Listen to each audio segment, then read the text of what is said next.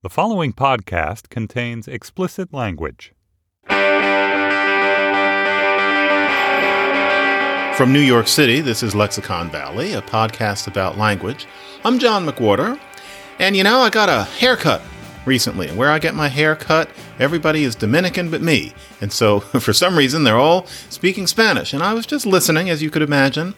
I was, and there was somebody saying tampoco so they weren't saying también, not and your mother también. They're saying tampoco. So también, that's also. You know, everybody, even with baby Spanish, knows that. Now then, if you have toddler Spanish, tampoco, me either. So también, tampoco. And they're in the kind of opposition. Tampoco is the negative también. It got me thinking. Usually, where I get subjects for these shows, if it isn't somebody's suggestion, is some random thing. Just got me thinking it's funny how you negate things. There's something interesting about that in just about any language.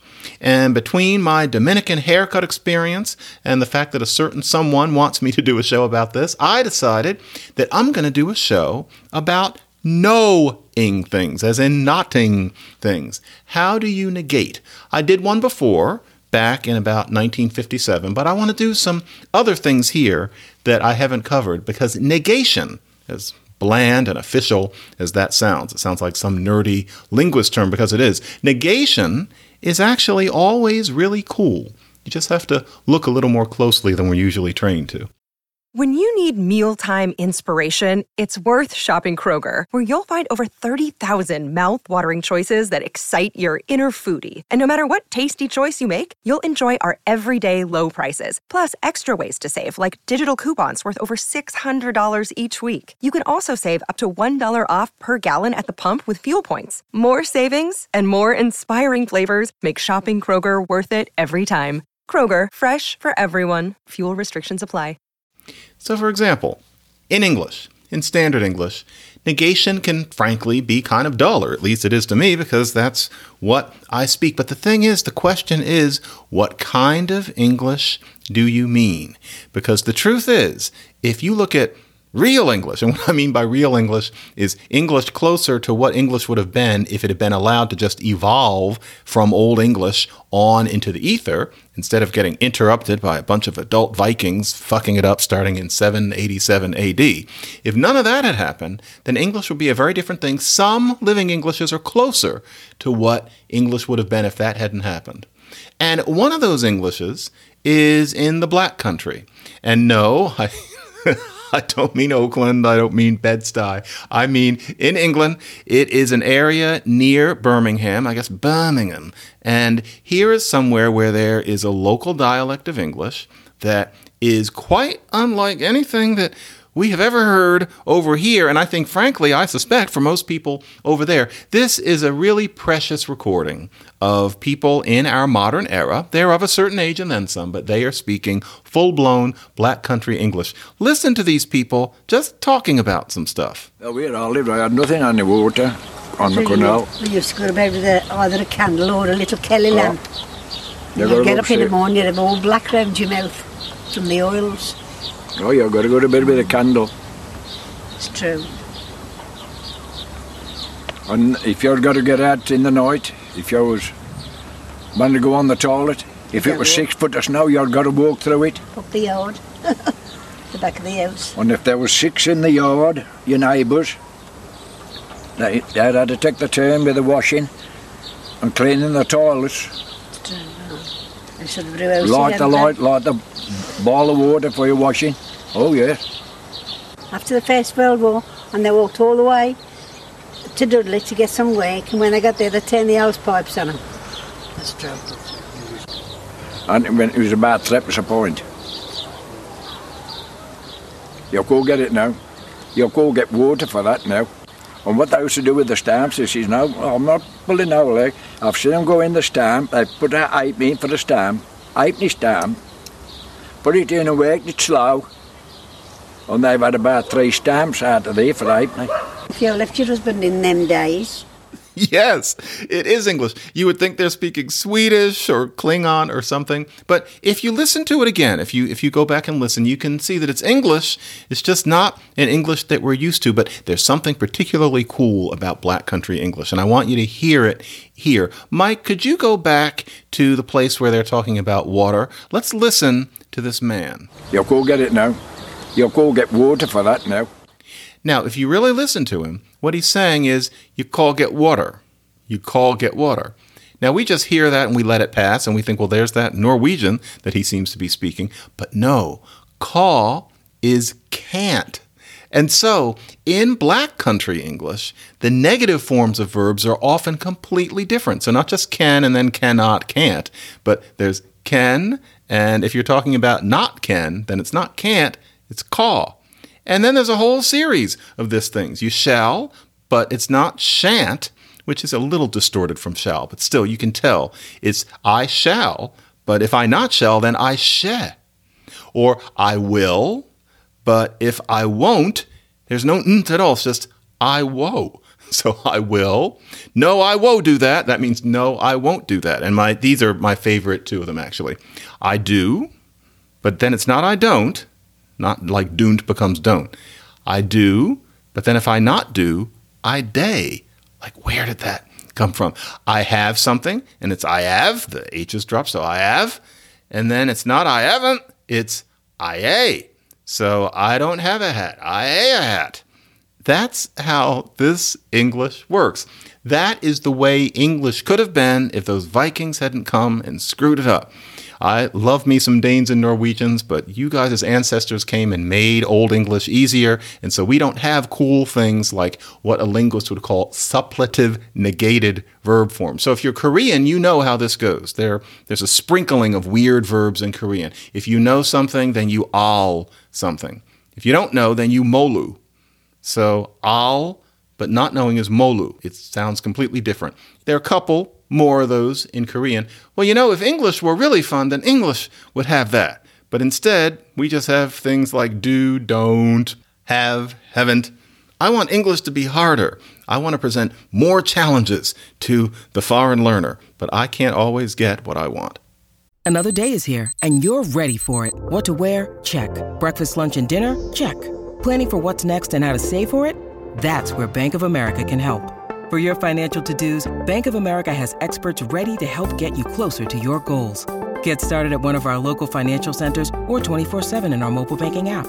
Find a location near you at bankofamerica.com slash talk to us. What would you like the power to do? Mobile banking requires downloading the app and is only available for select devices. Message and data rates may apply. Bank of America and a member FDIC. But then, I know what you're thinking. No, you don't have to hear the rest of it. That was from Cabaret. That's the original cast album, and it's the verse to the song, If You Could See Her Like I Do. And I just wanted to play that little bit of I Know What You're Thinking. I wanted to do that now for four years because I know what you're thinking now, which is that if you look at English in all of its splendor, we do have a supremely irregular negative verb in the form of good old ain't. What about ain't? Now, ain't is supposed to be wrong, but if you've listened to at least a few of my shows, you know that the idea that ain't is wrong is something arbitrarily imposed starting especially in the 1800s, but only only then, so not 10 minutes ago, but 15 minutes ago. Ain't is something that just emerged naturally because the verb to be is used a lot and anything that gets used a lot gets all banged and dinged up like my wonderful Hyundai Elantra. It was 12 years old. I'm driving down the street and some crazy hopped up teenager slammed right into the side of my sweet little Hyundai. And for now, I'm carless. Yes, I'm fine. I my shoulder got knocked up a bit. But the point being that that Hyundai by the time it was destroyed by this heedless little son of a bitch was actually quite dinged up because it was 12 years old. So there's ain't. Where does ain't come from? People often ask me, well, you know, we should talk about it. Just because ain't smells like bubblegum and dirt doesn't mean that it doesn't have a history. It's a cute little train wreck, actually. Ain't is partly amn't. As you can imagine, there are people who say amn't, as I've discussed on this show. You say, I'm your friend, aren't I? And we don't think about how irregular that is. You don't say, I are your friend. It should be, amn't I? And there are people who say it, for example, in Scotland, and throughout history there have been, but after a while, people like that started getting smacked in the back of the head. But it should be amn't. But you don't want to say amn't, that's going to become ant after a while. So that was one contribution. If you say isn't enough, and you're not thinking about the page, ent, ent, ent, ent, that went into the mix. Then suppose you are saying aren't. But suppose you're British, and suppose it's the early 1800s and it's becoming more and more common to drop R's in certain places. And so it isn't are anymore in many places, but it's ah, that thing that we Americans like so much about many British Englishes. And so it isn't aren't anymore, but it's aren't. Aunt, they aren't. So we've got amn't has become aunt, we've got isn't has become ant, and we've got aren't has become aunt. And next thing you know, you've got this new form that starts out as aunt, and after a while, you've got this aunt, ain't, ain't, ain't, because sounds are always changing. There was one little bump, though, that was interesting. We talk about this as coalescence. And so think about he hasn't done it, and then somebody's saying, Well, he ain't done it. He ain't done it. He hasn't done it. He ain't done it. Well, it's ain't there, but nobody ever said he isn't done it. That comes from he hasn't done it. Hasn't. Ha'n't. Ha'n't. Ha'n't. Hain't. Hain't. And then because the British love dropping the H's, you've got ain't. So all of those things came together and that created little ain't. These were natural processes. Nobody walked around announcing it or anything like that. Ain't in the form that we're used to only really settles in in the 1700s. Before that, you've got aunt. And before the 1600s, we don't really know whether it was there at all. So ain't is relatively new, but of course, it is quite robust. And that's where our version of the Korean with the al versus molu for know and don't know comes from. So we have got our sweet little ain't. Is, well, what's the negative form? Well, you person learning English, haha, it's ain't and you just have to know we have at least one of those. So, because I gave you a little tease of a show tune, about one in two of you are wishing that I had actually played the real thing. Well, I'm not going to play that from Cabaret. Cabaret is a little too well known. And also, I played in a pit of a full dress production of Cabaret once where my job was to substitute for the bassist and play the bass notes on a keyboard. Boom, boom, boom, boom. It was so dull. Every night I would have a different uh, different friend. they were never male friends, but a different friend next to me, and we would kind of kibitz down there and talk because it was so boring. So I have this thing about cabaret. It made me permanently tired of cabaret, and that was 30 years ago now. But instead, we're going to play an ain't song. This is from New Girl in Town. If any of you are familiar with Eugene O'Neill's Anna Christie, well, yes, there was a Broadway musical of it. And if you think that doesn't sound like it would have quite made sense, you were quite right. It was a Bob Fosse dance show with Gwen Verdon. That was the point. And as soon as it played for a year and toured, nobody ever thought about it again except for obsessives like me. But it did have a score. The score wasn't top drawer, but it had some cute things in it. This is a song called You're My Friend, Ain't Ya? And for those of you who are old movie fans and you like Thelma Ritter in Rear Window and All About Eve in particular, you're getting to listen to Thelma Ritter singing a song. This is You're My Friend, Ain't Ya? We are in 1957. You're my friend, ain't you? Or am I wrong? And a friend wants a friend to get along. Friends can have a laugh like strangers never can. Friends have better fights than strangers ever can. Just right for you, I ain't too smart. But I'd fight for you and I'd take your part. So if I call you a squarehead or a dirty rat, don't get mad at that.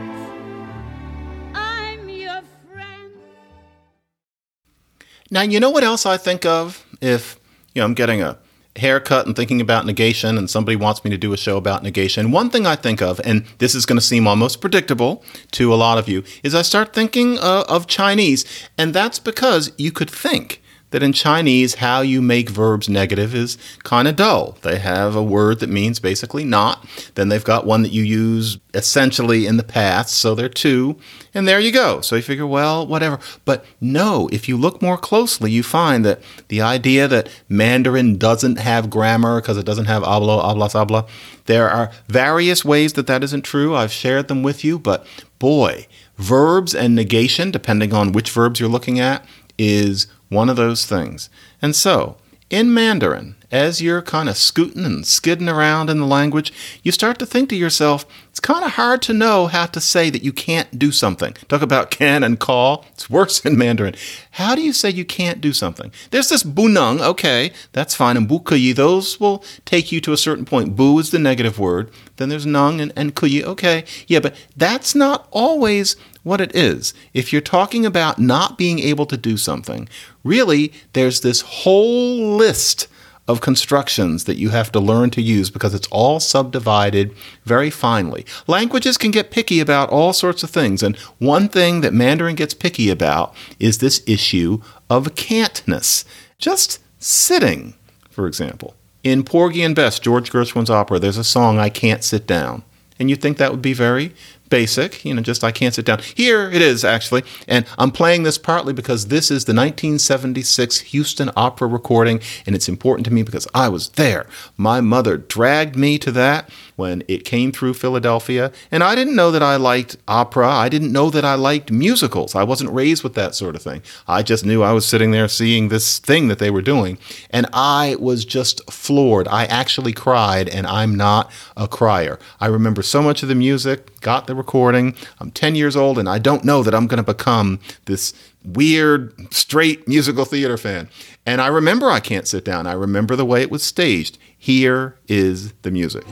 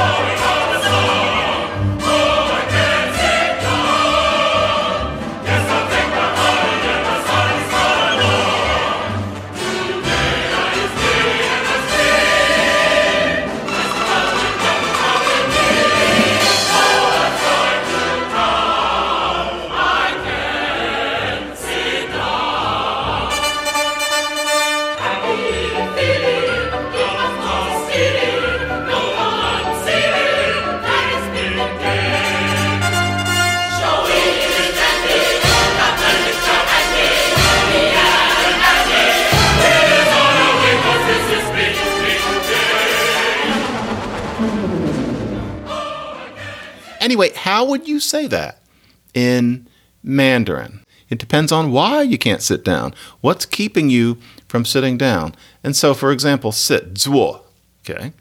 Bu is the not word. So you say sit, not something.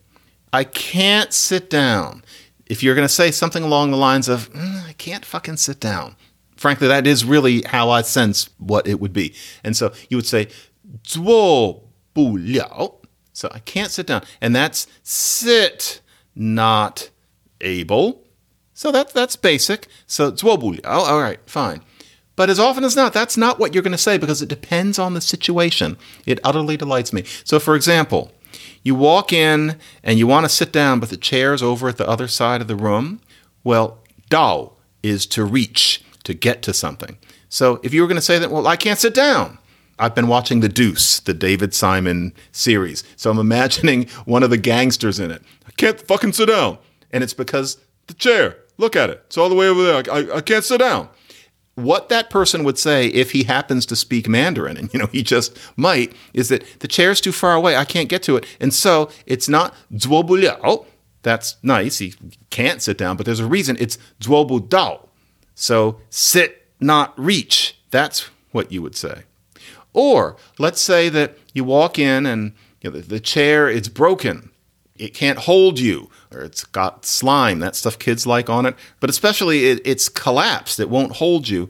Then it's zhuobuchang, chung is to accomplish something, to manage to do something. Can't quite manage to sit into this one because it keeps collapsing. I guess that's not the slime, but you know, it's one of those weak, stupid lawn chairs. Or, for example, you walk into a room and there are all these people sitting there, and there's maybe one chair. It's kind of like you're at Penn Station in New York City and you're trying to find somewhere to sit down while you're waiting for your train. And so you can't find anywhere to sit. And so there's nowhere to basically sit your butt down. You can't go down. You can't xia. And so you would say, 坐不下 which is there's nowhere to sit, there's nowhere that I can debut my, myself, basically. Or, you know, you can't sit down. Really, if you were going to translate Porgy and Bess into Mandarin, what they're saying, and I can't sit down because I'm so excited because I want to go pick strawberries, etc. I can't hold myself still is sit not stop. I can't stop myself and sit down. And so you would say, Zwobu I can't sit down. So ju, that's what it would be. That doesn't quite sound as good, does it? But that's what it would be. You can't sit still because your legs hurt. I don't know why I want to say legs. Your legs hurt. Well, then it's, you know, shyachi. That means that you just can't quite manage because your legs hurt, and so you shyachi. Okay.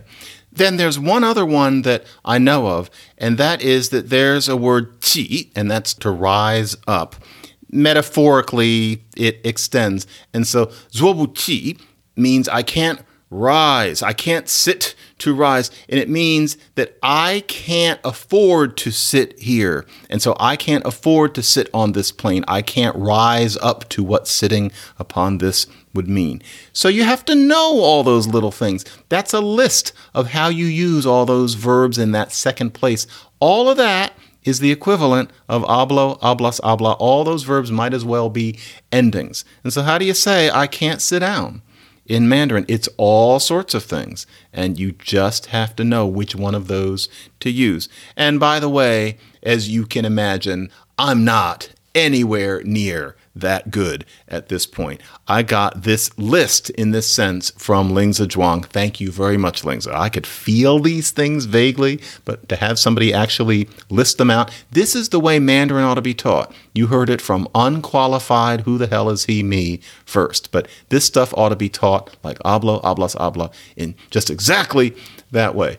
Now, there's some things that I think you guys are thinking about that actually I did already, and I don't want to offend by repeating myself too obviously. And so, for example, many of you often write to me about yeah, no. Yeah, no, I that business of no meaning yeah.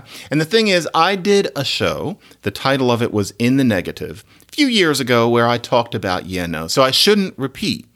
And then I've also talked about how Old English had a double negative. And so I can't sing in Old English. Sing was singen. And then I, ich, okay? Now, you could say, ich ne kon singen. I can't sing because it was normal. You just put not before something. Ich ne kon singen. I can't sing. But you could also say, to emphasize it at first, I can't not sing. And so I can't sing not. Ich ne kon Nacht singen. And after a while, people stopped using the net, and that's where our not comes from. So I can not sing. But for a while, it was ne kon Nacht, in the same way as French would have had something like je ne peux pas, I can't. So you have that headphones thing where you have negation being something on either side of the verb. Old English started that way and dropped the ne.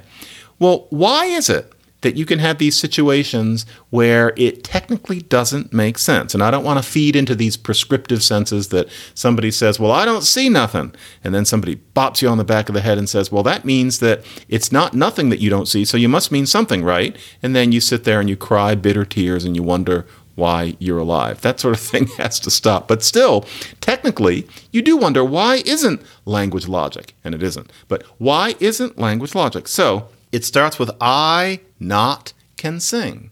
Then you say I not can nothing sing. Why doesn't it mean I sing something? How does it happen that you have this business of no not meaning what it means? Well, for that, we have to go to some other languages and then come back to our own or versions of our own. This is actually something fun. I'm going to take you into a little rabbit hole of my own mind. What it is, is that there's something that you could call negative spread. It's kind of like Pabst. I've been listening to my beloved Great Gildersleeve radio show, and there's some Kraft product called Pabst, and I can never quite figure out what it is, some sort of Velveeta spread. There is negative spread. And what's good for this is French. These days, I get the feeling a lot of people would rather that I use Spanish, but we've got to use French because the examples here are beautiful. Make sure he doesn't see you. Avoid letting him see you. Évitez, avoid letting him see you. Évitez qu'il vous voit, that he you sees. Avoid letting him see you. Évitez qu'il vous voit, wrong. It's évitez qu'il ne vous voit. Avoid that he doesn't see you. And what that means is avoid him seeing you. So it's kind of like it combines he doesn't see you, don't let him see you, with avoid that he sees you, and it comes out as a void that he doesn't see you. Notice how even in colloquial English you would know what that meant. Somebody says, you know, make sure that he doesn't see you. You don't mean that make sure that he kind of looks past you. You you would know what it meant. It's this negative spread. So before you make a decision, and there's something about how French puts this that just feels so good. So before you make a decision, avant que, before vous, you, make a decision. Prenez une décision. So avant que vous preniez une décision. Wrong. Avant que vous ne preniez une décision. Before you don't make a decision, and it means before you make a decision. One more. I have less work than you do. J'ai moins de travail que vous en avez. I have less work than you do. J'ai moins de travail que vous n'en avez, than you don't have. I have less work than you don't have. Almost makes sense in English and French. You have to put it that way. The negative ends up popping up in places that it doesn't belong. So I have less work than you do. And you're thinking, well, you don't have as much work. And you put all that together into a sentence. That random sloppy thought process happened when Latin was turning into French and it became what we consider perfectly standard French. Avoid that he doesn't see you. Notice how you know what that is supposed to mean, even though it doesn't technically make sense. And you know, it's not only French, this can happen in forms of English. And you know, I'm taking you into too many of my rabbit holes in this episode, but I have been spending the pandemic, yes, I have to mention it, even in the Happy Valley, pandemic watching through all of the Jeffersons. And the Jeffersons is great for language, partly because of black English, partly because of how people were speaking almost what is now 50 years ago. Here is something that George Jefferson says in an eighth season. Yeah, they did 11. I'm in season eight. An eighth season episode of Lay Jeffersons. Hi, Doc. How are you? Yeah. Uh, the emergency? Well, uh, see, I'm organizing a little poker game over here tonight, and I just wanted to know if you'd like to come. What do you mean I dragged you away from your patients? It ain't like you no real doctor. hey, okay, don't be so touchy. So you hear that? Ain't like you no real doctor. What he doesn't mean is it isn't like you're not a real doctor. He's making fun of him. He's saying it's not like you're a real doctor. This person is a marriage counselor in the script for the record. So ain't like you no real doctor. Same thing. You start with the core of it, which is somebody saying, "Well, you ain't no real doctor." Okay. Then it isn't like but you've got that same sentiment, and so sloppily you jam the sentences together. Ain't like you know real doctor. That is good, solid black English, not black country English, although I wouldn't be surprised if they do the same thing. But this is American black English, and it makes perfect sense. When you watch this episode, if you have to sit through it, you do not misunderstand what George meant we have to talk about the fact that you could listen to this show without any commercials. You've probably already heard one so far. Well, you could be listening to this with not only no commercials, but you could also be hearing it with some kind of tag. There could be something that I do at the end where I share some random fact, and you can't hear it unless you sign up for the very special Slate Plus program. With Slate Plus, this is what you get. No damn commercials, you get more show And this is not only true of Lexicon Valley, but for all of Slate's other podcasts. And with some of the podcasts, like Slow Burn and Dear Prudence, you get extra episodes if you sign up for Slate Plus for a nominal fee. It's just nominal. Now, for the first month, you only have to pay a dollar. Then, yeah, it gets to be more than that, but nothing that would break the budget of most of you. And for that nominal fee, remember, no commercials, more of all the shows, extra episodes of some of the shows. And all you have to do to get yourself some Slate Plus is go to slate.com slash lexicon plus today.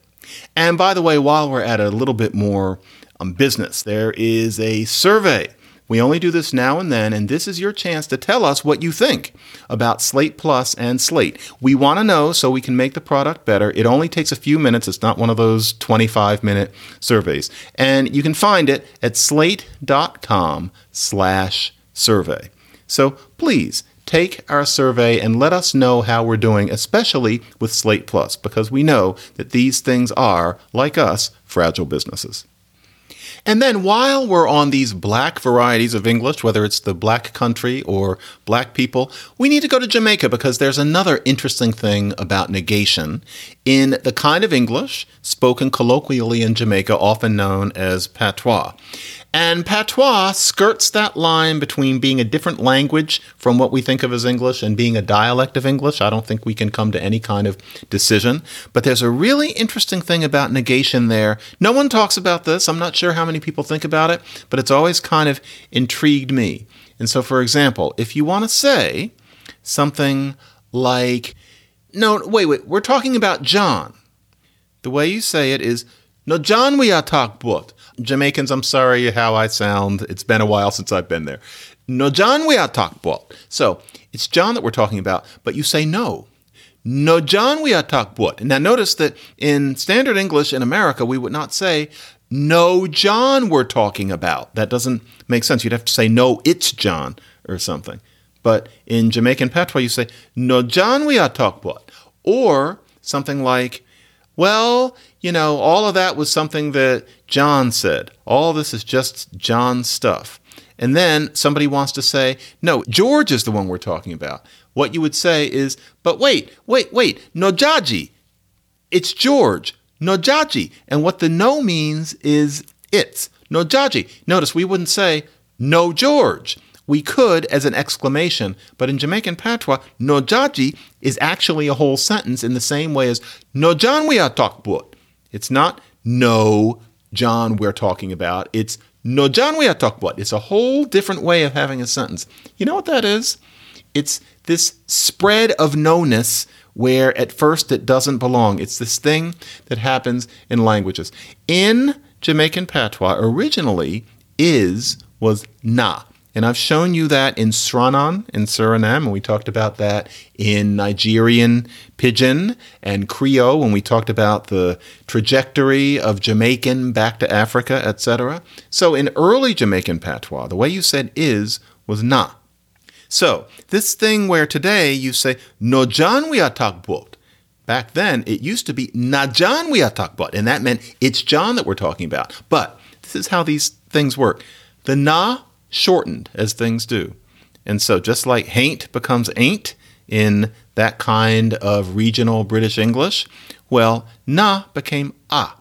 So today, if you were going to say it's John, you ajan. That used to be najan. Now it's ajan. So there's no more na. But the na stuck in certain expressions, such as najan we atakbot, najaji. But if there's no more na meaning to be anywhere else in the language, you start reinterpreting it. It sounds like something else. It sounds like no. So next thing you know, people aren't saying na jan we atakbot. You say no jan we atakbot. And next thing you know, you have this no in a situation where if you talk to a patois speaker, they don't think of that as making any strict sense. They'll say, well, all right, yeah, I guess that's the way it is. It's just, you know, an idiom, you know, slang or something like that. But really what it is, is that language is always delightfully messy. So, no John we're talking about, because it used to be that if you said, nah John we're talking about, you meant it's John. And the closest thing that nah sounds like is no after a while. So there you go. And so if you're learning how to use the word no, in Jamaican patois, you have some work to do because it doesn't always quote unquote follow from the way we would think no would be used. Just delicious stuff. There's something I need to do that genuinely does not sit gracefully with me, which is I have to sing of myself a little bit because I'd be an idiot not to. In May, my nine nasty words is coming out. It's a jolly romp through all the profanity that you want to know things about. It starts with damn and it ends with motherfucker. It is not really nine words. It's really, depending on how you count it, about 12. But nine nasty words sounded good because of the alliteration. So that comes out in May and I would like you to read it because I wrote it as a labor of love. And well, I, I, wrote it, and so I want people to buy it, and I do a language podcast, and so I would have to push it. And to go into a different area, it's gotten to the point that a critical mass of you know that there is jolly language podcaster, linguist me. Then there's the less jolly, quote unquote, contrarian race writer, me. And that's a more controversial aspect of me, but I have to say that that me is now writing regularly on this thing called Substack. And I am at John McWhorter, just kludge it all together, johnmcwhorter.substack.com. There I am writing pieces on my opinions about the issues of the day, usually about race. And I'm also sharing the book that I wrote about race last summer, just basically in a grand, spontaneous yelp. It's called The Elect. And you can read it there. I don't usually share that aspect of myself here in the Valley, but you know, it's getting to the point that enough of you know that I am basically being coy not to. And I would like you to read my Substack because I'm putting a lot into it.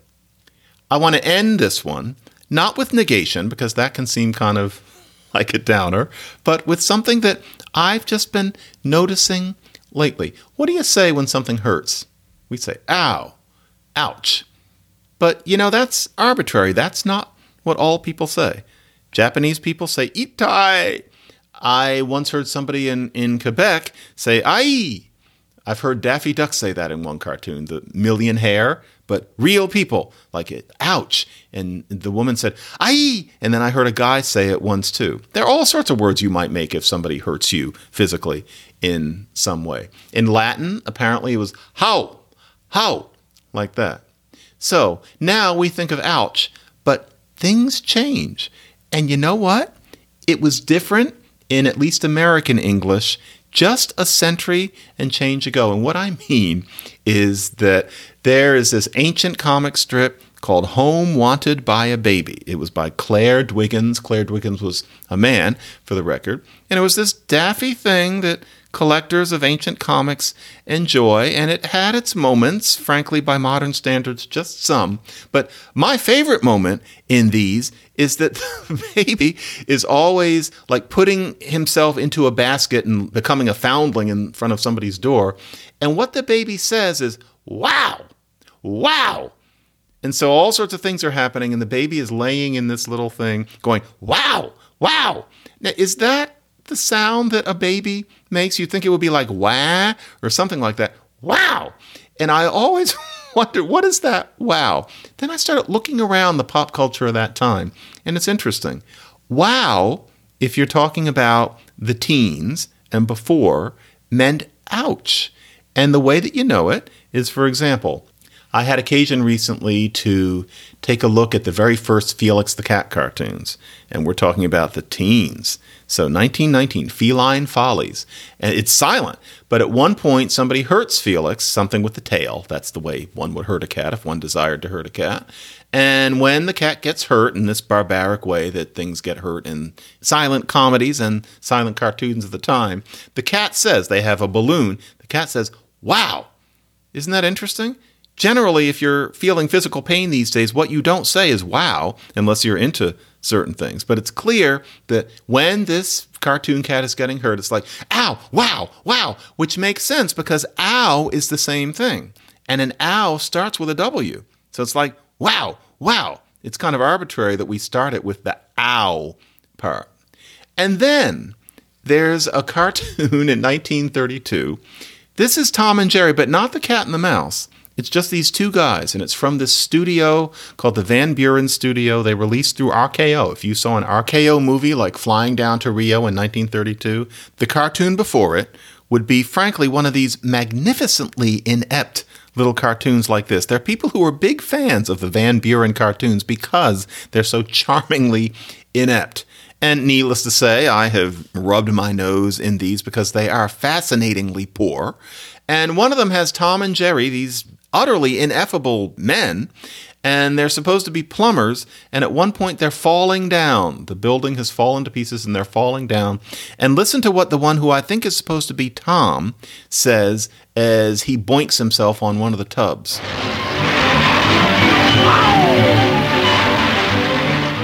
I'm not absolutely sure that that's wow, but I'm pretty sure that that's a wow. He hurts himself and goes, wow.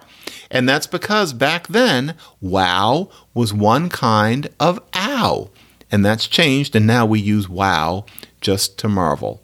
Before we go out, I just want to share with you one of my favorite two and a half minutes ever. No one cares about this but me, and I'm genuinely not sure why. This is Duke Ellington this is Delta Bound. They did this in the David Simon series. Talk about him. Treme, one person does Delta Bound. The original, what I think is the first time it was recorded, is this, and it makes me just so happy. It's a wonderful arrangement.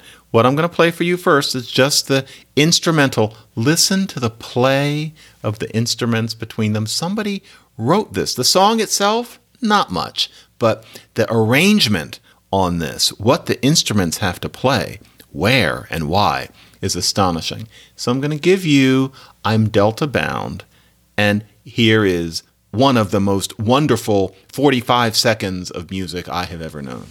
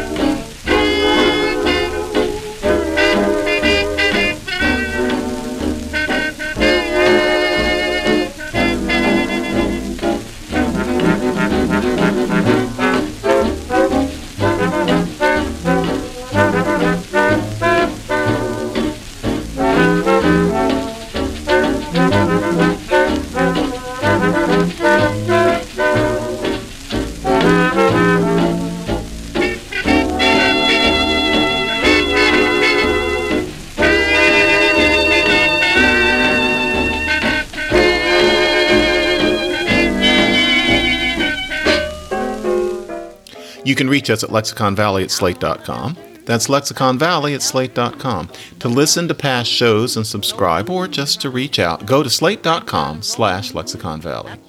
You know, the Felix the cat that I grew up with, you know, they're these silent ones, but then they revived him in the very late 50s. And if you were a 70s kid, you saw him on TV. The Felix the cat I grew up with laughed like this. I thought that was so cute. He would do that at the end. And the person who did that was the same guy who did Popeye for 400 years. So like it was he was an amazing he anyway mike Vuolo is as always the editor and i am john mcwhorter. I've been a rover. Now that's over. Knee deep in clover. I'll soon be found I'm on my way now, most any day now. I'm Delta bound.